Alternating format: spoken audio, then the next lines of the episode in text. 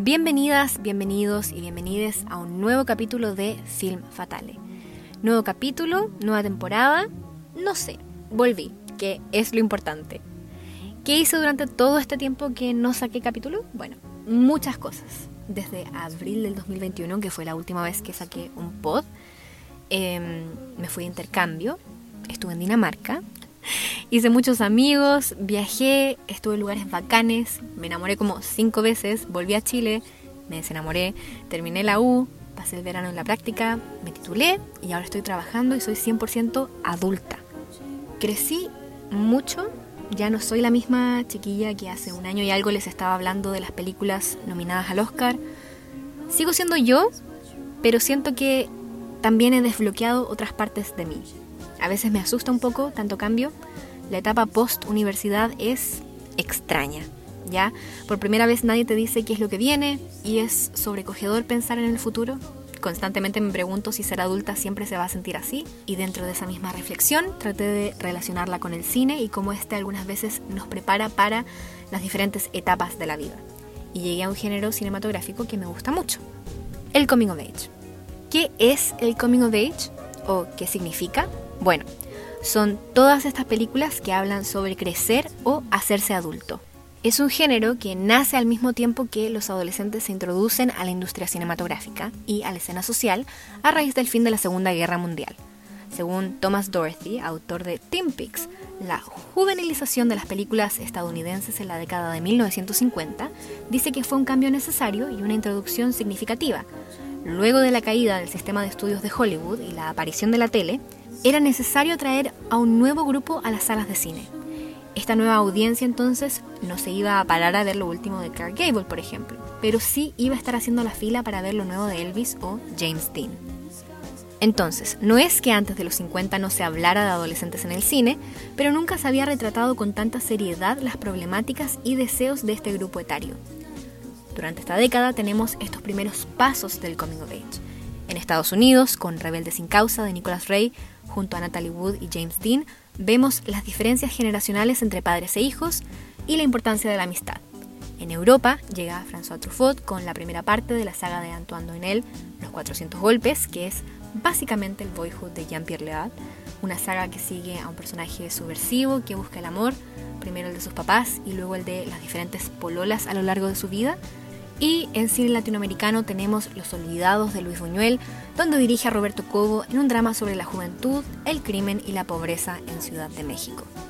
Tres películas muy distintas, pero que demuestran que el coming of age es un género que se puede adaptar a diferentes contextos o tonos de película, porque lo importante es el crecimiento personal del protagonista, la llamada transformación.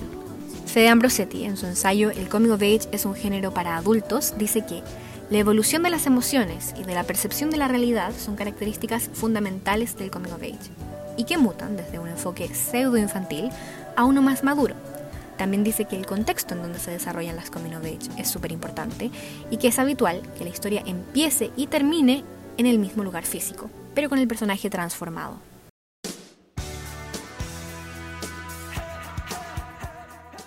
Y de los 50 damos un salto de 30 años, porque es en la década de los 80, cuando la estructura del coming of age se empieza a definir. Llegan clásicos como Stand By Me, The Rough Rainier, Dirty Dancing, Karate Kid, Heathers, etc. Cuando se hacen todas estas listas sobre los directores más influyentes del siglo XX, muchas veces se deja de lado a John Hughes, quien fue el padre de los coming of age y que se apoderó del género durante esta década. Con películas como The Breakfast Club, Hughes diseñó esta estructura, los arquetipos de personajes, sus luchas y finalmente su transformación. Le siguen clásicos como Pretty in Pink, Sixteen Candles, Ferris Bueller's Day Off, películas sobre adolescencia, amistad, primeros amores, rebeldía y finalmente transformación. La mayoría de estas películas se desarrollan en colegios, por lo que naturalmente todos asociamos el coming of age con la adolescencia. Pero ya establecimos que el coming of age es un género que se adapta a diferentes contextos y, como dice Ambrosetti, no solo para adolescentes. Es un género que interpela a los adultos en los que nos hemos convertido. Ya la idea de que el coming of age llega en los últimos años del colegio es aspiracional, gringa y de película. O sea, ¿quién de acá ha sentido 100% adulto recién salido de cuarto medio? La respuesta lo sorprenderá. Probablemente muy pocos o nadie.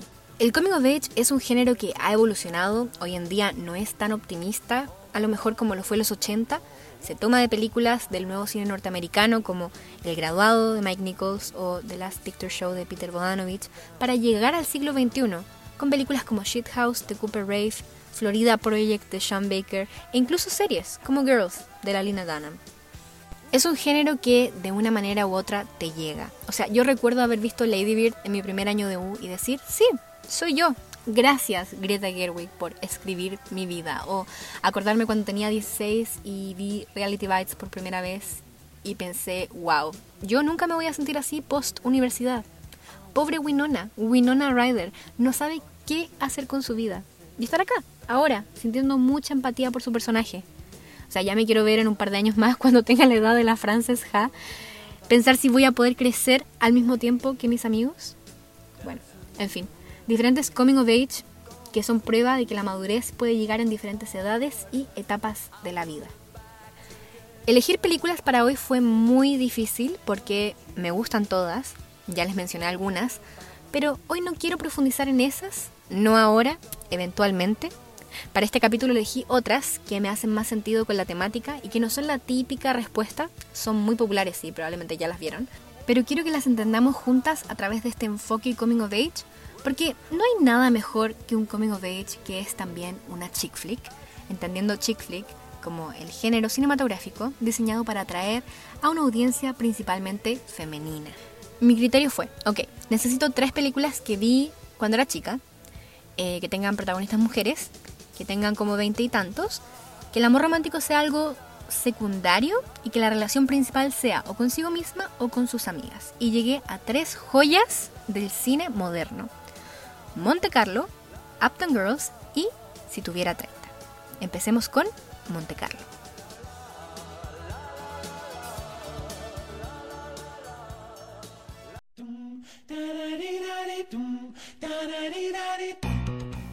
Monte Carlo, o Princesa por Accidente, como se conoce en Latam, es una película del 2011 dirigida por un hombre llamado Thomas Besucha, o Besuca. Bueno, pero en este caso, y en el caso de las otras dos películas de mi lista, que también están dirigidas por hombres, em, no creo que la dirección sea hiper importante. Lo importante es que son tres guiones escritos por mujeres o que se basan también en libros escritos por mujeres. Ese es el sello de calidad y autenticidad que les entrego en este podcast. Y antes de que me funen, estoy en lo correcto, porque Christopher Nolan puede ser muy buen director, podría haber dirigido Lady Bird, pero no podría escribirla. Ahora, de vuelta con Monte Carlo. Con un guion de April Blair y Maria Magenti, basado en una historia de Jules Bass y producida por nadie más ni nadie menos que Nicole Kidman, Monte Carlo es una película que toda mujer debería ver, porque cuenta la historia de Grace, interpretada por Selena Gómez, una joven de Texas cuyo sueño es hacer un viaje a París después de graduarse, piensa que cuando logre llegar allá, algo va a cambiar y va a valer la pena haber pasado todos esos años en el colegio pasándola pésimo. Para pagar su viaje, Grace trabaja como mesera junto a su mejor amiga Emma, interpretada por Katie Cassidy, que, bueno, ella nunca se graduó del colegio, tampoco nunca ha salido de Texas y ahora tiene un pololo y como que espera casarse con él. Las dos entonces tienen planeado este super viaje desde hace un montón de tiempo y a último minuto se les suma una nueva acompañante, Meg, interpretada por la mismísima Blair Waldorf, Miss Leighton Mister, quien es la hermanastra mayor de Grace. Y como que no la quieren mucho porque la encuentran pesada. En fin, a cuento corto, llegan a París, el tour que contrataron no es para nada lo que esperaban, y por las circunstancias de la vida, a lo vértigo se encuentran con una galla que se llama Cordelia que es igual a la Grace, o sea, todo muy hitchconiano. Esta tipa, Cordelia, es una heredera rica y famosa, una niña problema. Se encuentran con ella en un baño y justo se está quejando por teléfono que tiene que ir a un evento de caridad y que no quiere. ¿Que dónde es el evento? Pues en Monte Carlo. Entonces las tres deciden hacer lo que cualquier persona con buen juicio haría, o sea, lo que yo haría, básicamente suplantar a la famosa Cordelia y viajar gratis a Monte Carlo a vivir la vida de ricas y famosas que se merecen.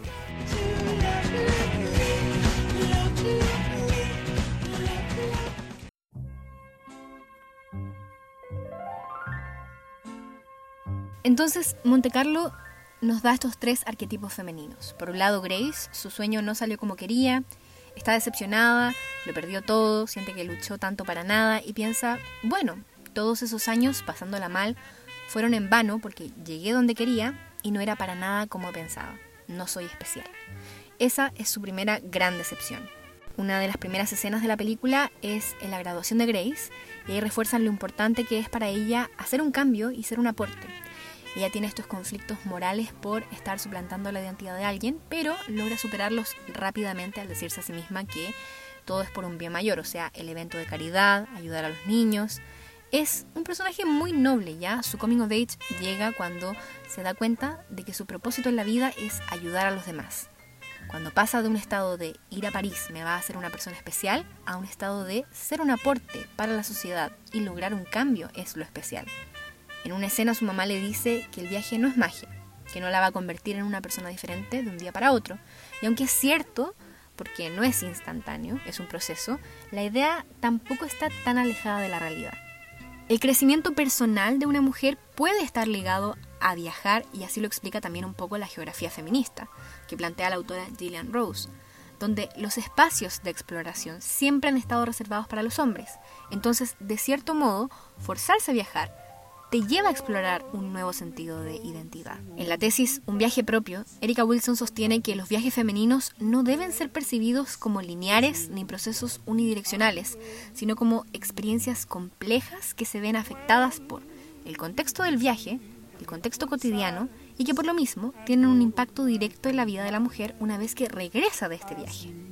Existe un poco este sentimiento de omisión, de separarte de tu vida cotidiana al momento de viajar las autoras proponen que para que el crecimiento sea efectivo, uno no debe pretender ser otra persona cuando está de vacaciones, sino que ponerse a uno mismo en otro contexto.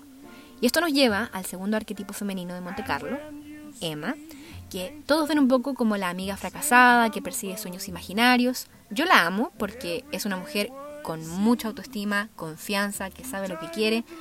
No tiene problema con suplantar la identidad de esta heredera está viviendo la mejor versión de sí misma en Europa, uno piensa que Emma no va a tener un coming of age porque se siente como un personaje que se conoce mucho a sí misma.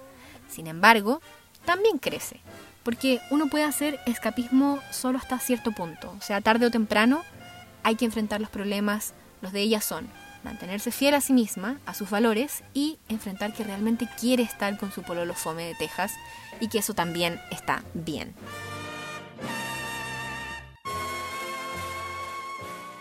Y por último, nuestro tercer arquetipo es Meg, la más nerviosa y preocupada por toda la situación de hacerse pasar por millonarias.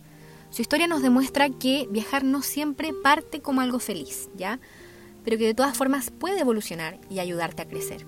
Su personaje está de luto porque recientemente murió su mamá, entonces se siente culpable un poco por irse a disfrutar, como que no puede pasarla bien del todo porque eso aún le pesa mucho la única manera en la que la logran convencer de ir es porque París era el lugar favorito de su mamá, entonces va un poco para conectar con ella.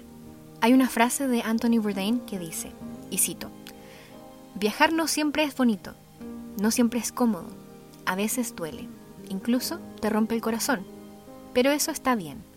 El viaje te cambia, debería cambiarte, dejar marcas en tu memoria, en tu conciencia, en tu corazón y en tu cuerpo te llevas algo contigo, ojalá dejes algo bueno atrás.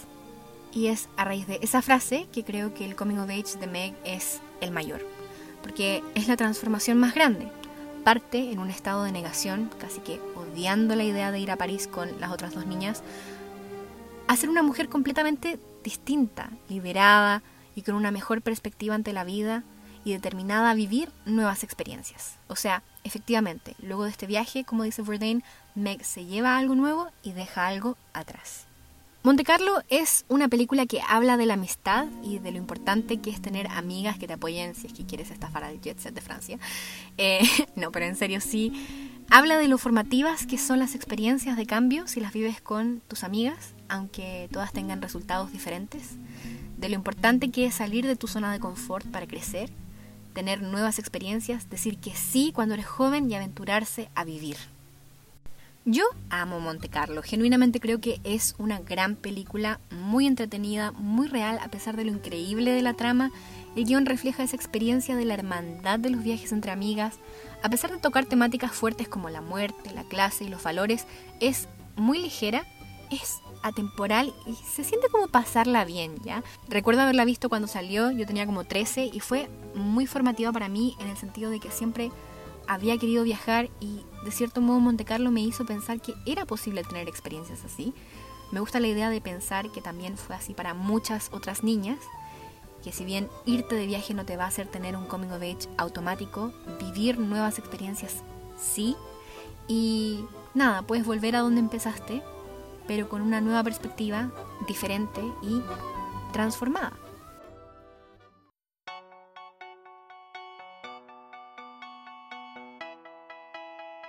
Para ir cerrando, el soundtrack es excelente, la dirección de arte es preciosa, está grabada en 35 milímetros, así que es cinearte, básicamente. Una película con atención al detalle y ya sé que dije que no me iba a enfocar en el amor romántico, pero los hombres de esta película, ahí, son ficticios, claramente, escritos por mujeres, pero bueno, está el pinche de Grace, que es como un francés llamado Theo, que sentó las bases para que Timothée Chalamet fuera famoso hoy.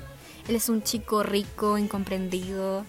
Bueno, también está el pueblo de Emma, un tejano hogareño que viaja a Francia a recuperar a su polola. Y por último, está él, Riley, el hombre de mi vida, un australiano aventurero que le enseña a Meg a soltarse y disfrutar de la experiencia. Además, la lleva de paseo en una Vespa por la costa azul, increíble. O sea, toda esta película es el paquete completo. La definición de estar viendo algo y querer entrar a la pantalla. Próxima vez que necesiten subir el ánimo, por favor vean Monte Carlo.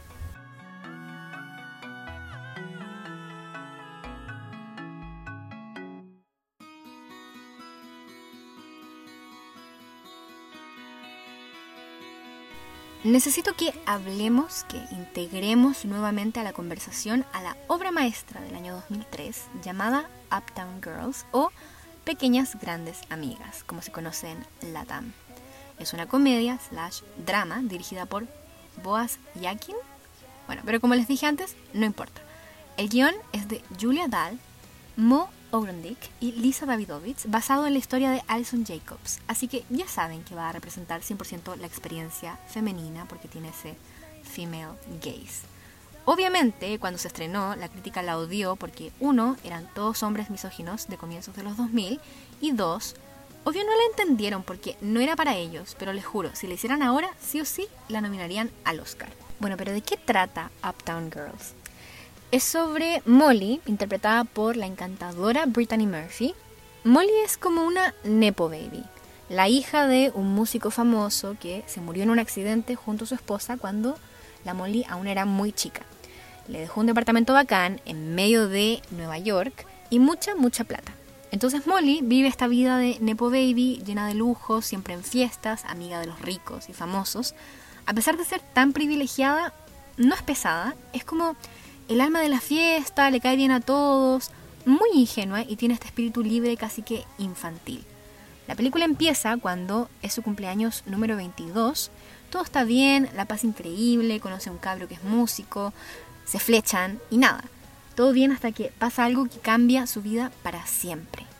El contador que le manejaba la herencia se escapa con toda su plata y ella se queda pobre, pobre, sin departamento, sin experiencia laboral, ni estudios, solo con su ropa, que es fabulosa, un par de amigos y su cerdito que se llama Mu. A través de un amigo consigue pega de niñera, tiene que cuidar a la hija de una mujer que es súper importante en la escena musical neoyorquina.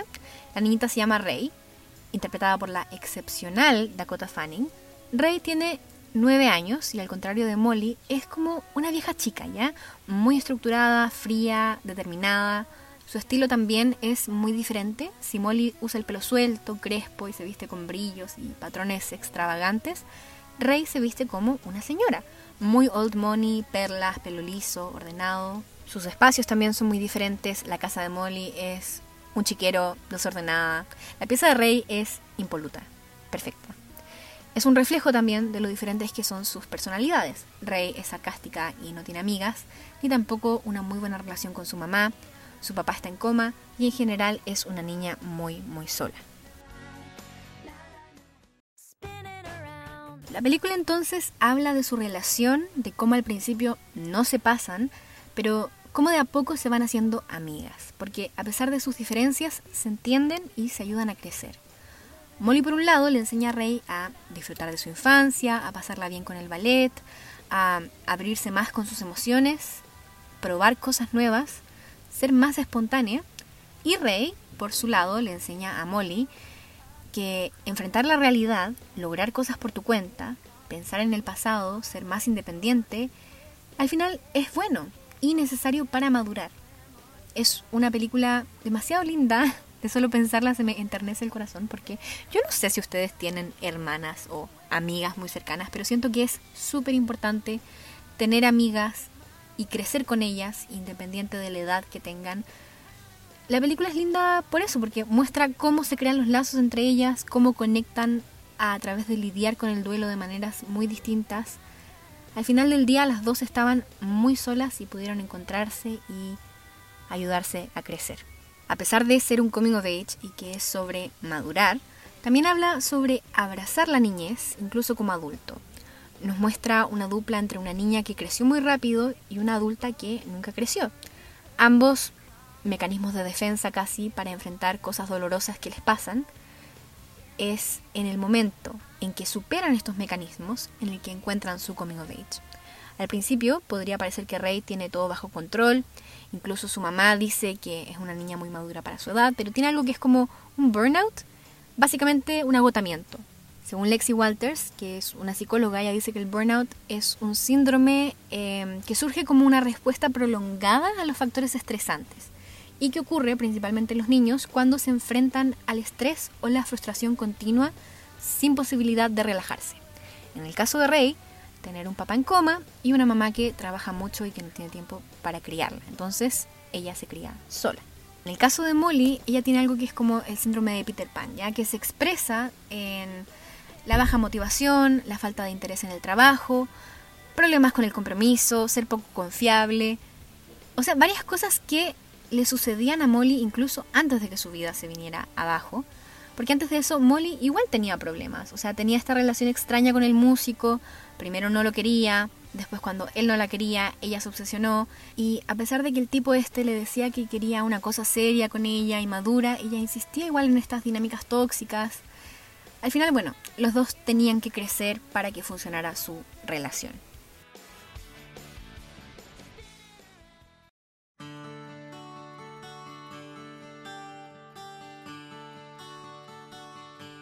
A mí siempre me había gustado esta película, pero no fue hasta hace un tiempo que estaba en Twitter y me salió la escena del parque de diversiones, cuando Rey se escapa y llega a Coney Island y Molly le encuentra en el juego de las tazas. Las dos se suben y empiezan a girar y a girar, mirándose directamente. Todo el corazón de la película se refleja en esta escena, yo creo. Y onda, me puse a llorar. Finalmente la entendí. Y es hermosa. O sea, cuando chica Molly escapó a Coney Island para subirse al juego de las tacitas, ahora como adulta, cuando Rey se escapa, Molly se sube con ella para no dejarla sola. Y esa es la magia del cine, porque a veces la vida se siente como el juego de las tacitas, que no para y es estresante, caótico, pero por eso es también importante que alguien te ayude a mantener el equilibrio. Y yo, con mi crisis existencial, dije, wow, esto sí es cine, señores. Un guion excelente.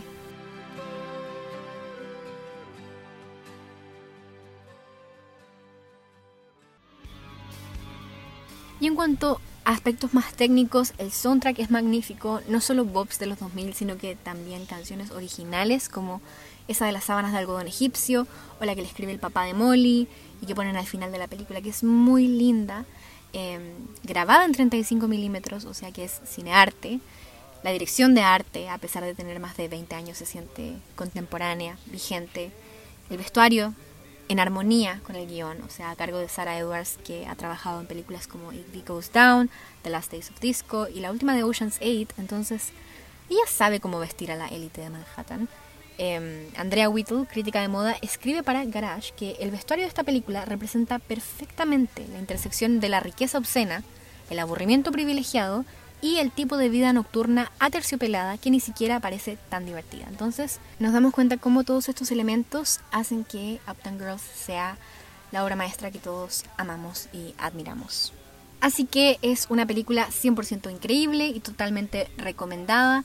Y nunca está de más recordarle al mundo que la Dakota Fanning actuaba con ese rango a los 9 años y que Brittany Murphy era la estrella con un carisma solo comparable con el de Carol Lombard, demasiado talentosa y esta definitivamente una de las mejores interpretaciones que nos dejó su carrera.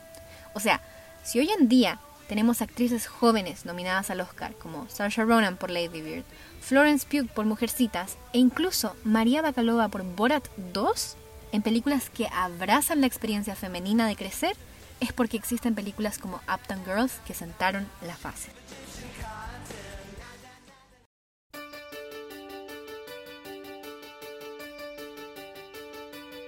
Bueno, y antes de terminar, queda una película más, muy importante para mí. Quizá la razón por la que decidí hacer este capítulo, estoy hablando de nada más ni nada menos de si tuviera 30. Nunca he podido decir el nombre en inglés y no voy a empezar ahora. Si tuviera 30 es una película que viene a ser como de excelencia o de culto dentro del género chick flick o comedia romántica. Y si bien es ambas cosas, ciertamente, también para mí es una muy buena coming of age. Se estrenó en el año 2004, fue dirigida por un señor llamado Gary Winnick y aunque dije que no importaba mucho quién dirigía, en este caso sí, porque este señor se dedicaba a dirigir comedias románticas antes de morir, tristemente. Tenía un buen ojo el caballero parece porque hizo clásicos como Guerra de Novias, Cartas a Julieta, incluso una película muy buena que se llama La telaraña de Charlotte, protagonizada por Dakota Fanning, o sea, clásico. Bueno, también está escrita, si tuviera 30, por una guionista llamada Kathy Juspa, que ha trabajado un montón con la directora Nancy Meyers. Entonces, esa es como la onda, la vibe por todos los frentes, si tuviera 30, tiene escrito la palabra éxito. Y es una película muy grande. Tenía un presupuesto de 40 millones de dólares, que es harto para el año 2004, y terminó ganando casi 100 millones de dólares en el box office, sin streaming ni nada. Entonces, tuvo mucho éxito, mucho revuelo. Volviendo un poco a eso que dije al principio, que Christopher Nolan podría dirigir Lady Bird si quisiera, pero no escribirla, pasa algo similar con el director de Si tuviera 30. Gary Winnick dijo en una entrevista que él no tenía idea de lo que significaba ser una niña de 13 años, claramente, pero que sí podía aportar desde el conocimiento de tener un sueño, querer ser alguien, seguir un camino para lograrlo, y luego darte cuenta de que a lo mejor el camino que tomaste es el camino equivocado. Y creo que es una perspectiva muy valiosa que él como director haya tenido ese enfoque al dirigir, porque convierte a la película en un coming of age, no solo en base a la experiencia femenina, sino que también a una experiencia universal.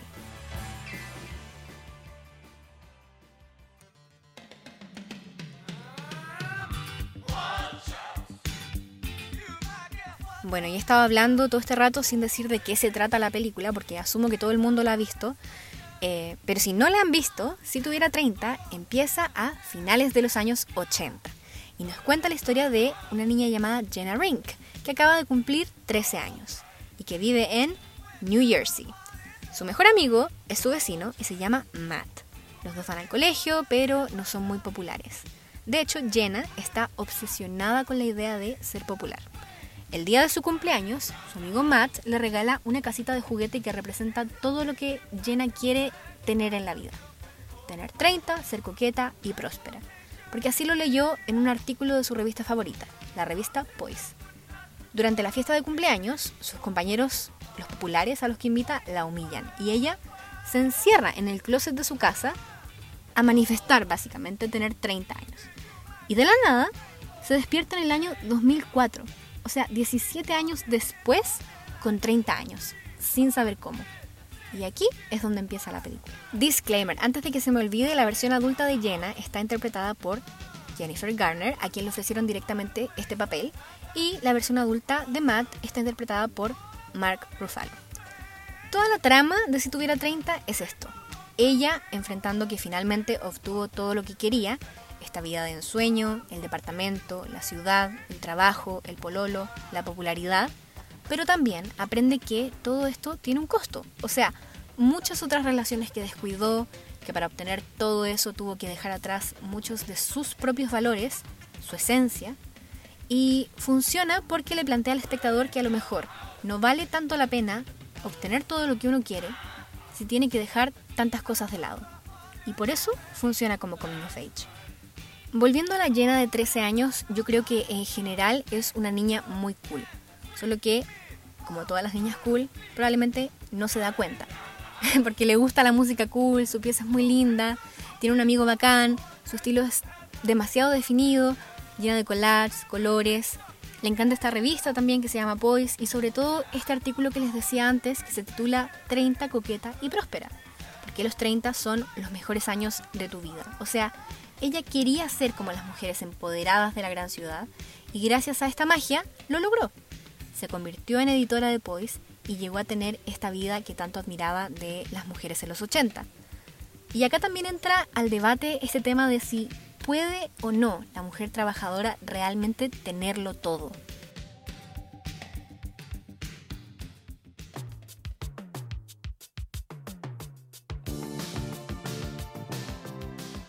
Durante la década de los 80 hubo un boom de películas que exploraban la vida de las mujeres que se unían a la fuerza laboral. La escritora Simran Hans, en su ensayo El elogio de 9 a 5 y la mujer de carrera de los 80, dice que estas películas son una respuesta directa al movimiento de liberación sexual femenino de los años 70. A medida que las mujeres comenzaron a comprender las nuevas libertades sociales y sexuales, los cineastas comenzaron a explorar sus deseos, ansiedades y opresiones profesionales. Películas como La casi comunista de 9 a 5 con la Dolly Parton, Lily Tomlin y la Jane Fonda o Working Girl con la Melanie Griffith y la inolvidable Baby Boom con la Diane Keaton son las que sirven de precedente para formar la imagen de la mujer trabajadora durante esta década. Más allá del cine, según un censo que encontré online de Estados Unidos, a nivel nacional la cantidad de mujeres trabajadoras aumentó en un 27% durante la década de 1980. Y no solo eso, la cantidad de mujeres inscritas en la universidad representó más de la mitad durante esta década también. Entonces, volviendo a si tuviera 30. Pensemos en nuestra protagonista, Jenna Rink, que creció de cierta forma idealizando este estilo de vida en las películas, en su revista favorita, en su música. De hecho, Madonna es una de sus favoritas. Madonna, el ícono del empoderamiento femenino de los 80. La cosa es que, al final del día, hay que reconocer que el éxito laboral femenino viene asociado a un montón de sacrificios. La abogada Anna Marie Slaughter, en su ensayo ¿Por qué las mujeres aún no pueden tenerlo todo?, explora estas luchas por mantener una vida personal como mujer más allá de tu vida profesional. Dice que muchas veces en orden de avanzar en tu carrera es obligación no separar ambos espacios de tu vida. Pero que claro, esto no es para nada sano y que los hombres nunca tienen que hacer lo mismo. En una parte del ensayo dice, y cito, me di cuenta de que no solo necesitaba volver a casa, quería volver a casa. Y acá, la casa no es una casa física, es un estado mental. Volver a uno misma y reconectar con tu identidad personal más allá de tu identidad laboral.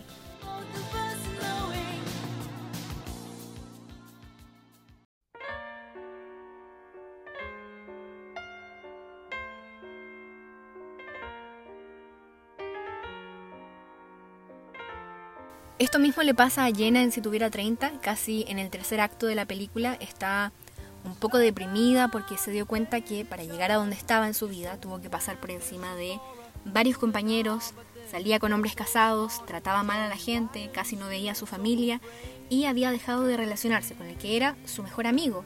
Y la película nos da esta escena que es una masterpiece de la introspección cuando le da un mental breakdown y se toma el tren de vuelta a su casa Mientras suena Viena de Billy Joel de fondo, yo les juro que cada vez que me siento mal, tengo pena o lo que sea, pongo esta canción o veo esta escena en YouTube y vuelvo a estar bien.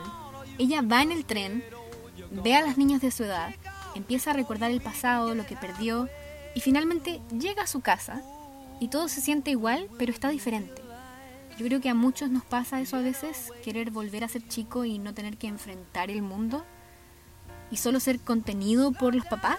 No diría que su coming of age llega particularmente en esta escena, pero sí definitivamente es un punto de partida para su proceso.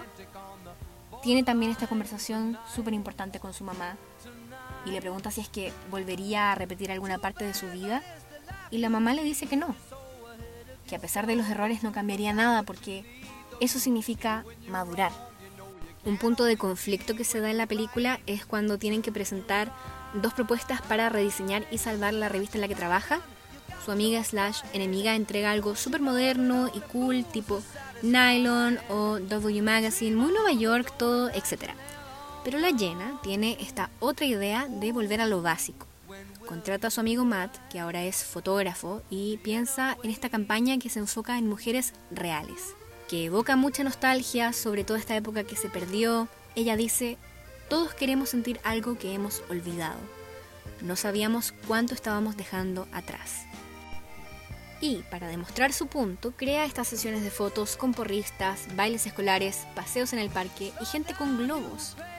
A mí personalmente me gusta más la propuesta de la amiga, pero entiendo por qué le hace bien a Jenna explorar este lado de sí misma, porque finalmente le ayuda a revivir un poco todos estos momentos que se perdió de la mano de su mejor amigo.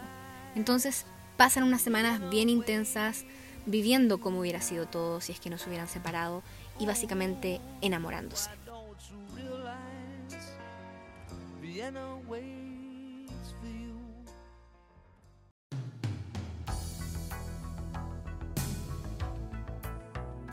El personaje de Matt, más que un interés romántico, yo lo veo como un amigo. O sea, claramente se gustan, pero no es como lo central, creo. Su relación es más profunda que solo pasional, son compañeros y tienen una amistad que se siente muy genuina. Obvio que cuando la llena lo vio en su versión adulta y se dio cuenta que era el mismísimo Mark Ruffalo, dijo, voy a poner mis fichas acá. Pero es que Jenna, Matt siempre ha sido cool. Partiendo con que le hizo una casa de juguete, un regalo demasiado lindo y significativo. Matt era el chico de las cámaras. Siempre andaba tomando fotos, tocando teclado. Fan de los Talking Heads.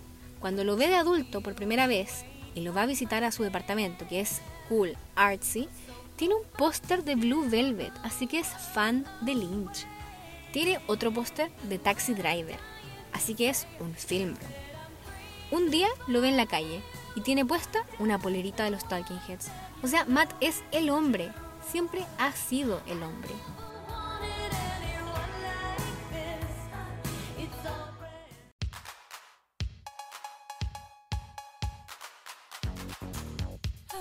Me gusta la película porque igual Jenna alcanza a vivir esta experiencia adolescente de tener amigas, tener pijamadas, de disfrutar genuinamente la amistad femenina con las niñas del edificio. Les cuenta sus dramas amorosos, les muestra música de los 80, les da consejos, al igual que también tiene la oportunidad de descubrir su estilo personal a través de la moda. Está la icónica escena donde se arregla para ir a bailar mientras suena Whitney Houston y vemos su closet. Top 5 escenas que me cambiaron la vida. Su estilo también evoluciona. Primero se viste como la clase de mujer que cree que es, pero también se permite jugar mucho con los estilos, con toda la ropa nueva que tiene, tratando de mezclar un poco su identidad personal con su identidad profesional. Y más hacia el final la vemos harto en colores pasteles, con flores, pelos más sueltos. Vuelve a lo básico, vuelve a su casa y a lo que la hace sentir bien y cómoda consigo misma. La relación con su amiga, slash enemiga del trabajo, es extraña, porque según yo, genuinamente eran amigas, pero fueron las mismas acciones de Jenna las que llevaron a su amiga a desconfiar. Y obvio que no les voy a seguir spoileando la película, pero cuando la vean traten de entender su perspectiva también. La gente cambia, para bien o para mal. El coming of age no siempre es noble y las enseñanzas no siempre tienen moralejas. La madurez de Jenna llega cuando puede reconsiderar sus acciones y el peso que tienen en las relaciones de su vida.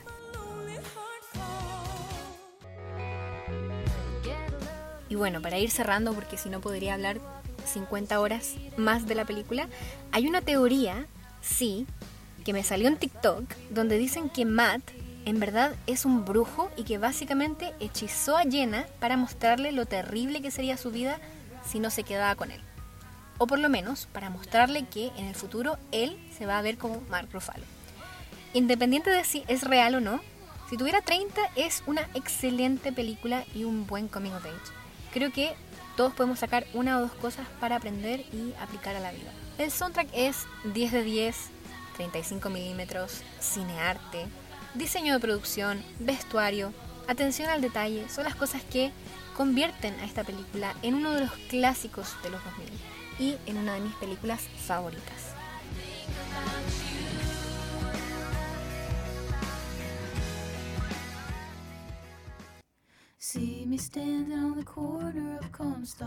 Y bueno, después de haber escuchado 5.000 horas cuáles son mis películas favoritas, llegó el momento de conocer cuáles son las suyas.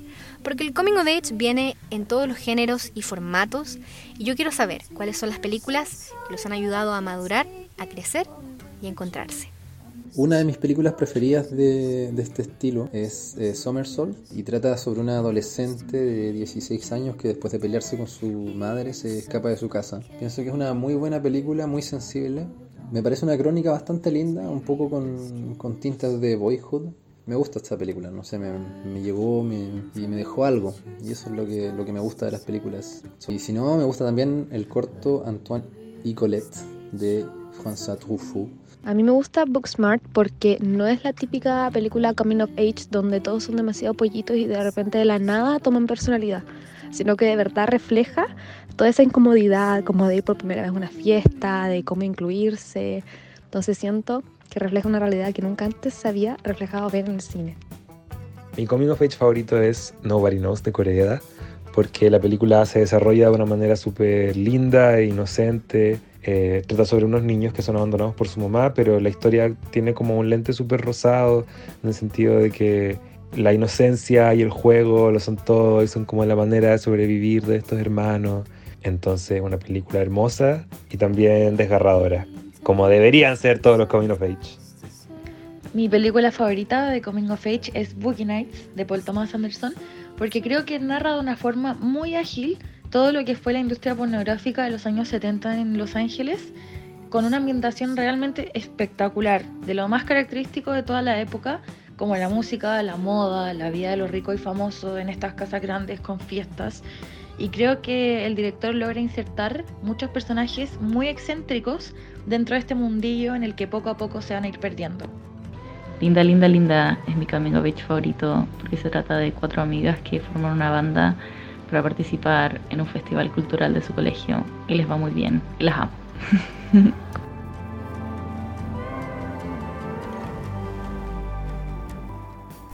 Eso ha sido todo por hoy. Espero que les haya gustado el inicio de esta nueva temporada, explorando un poco las películas que nos hacen crecer. Film Fatale es un proyecto muy querido para mí, espero seguir haciéndolo, porque genuinamente me encanta. Eh, nos vemos en un próximo capítulo, que no sé de qué se va a tratar y no sé cuándo será, probablemente el próximo mes. Pero cuando sea, espero que estén ahí y que me escuchen. ¡Chao!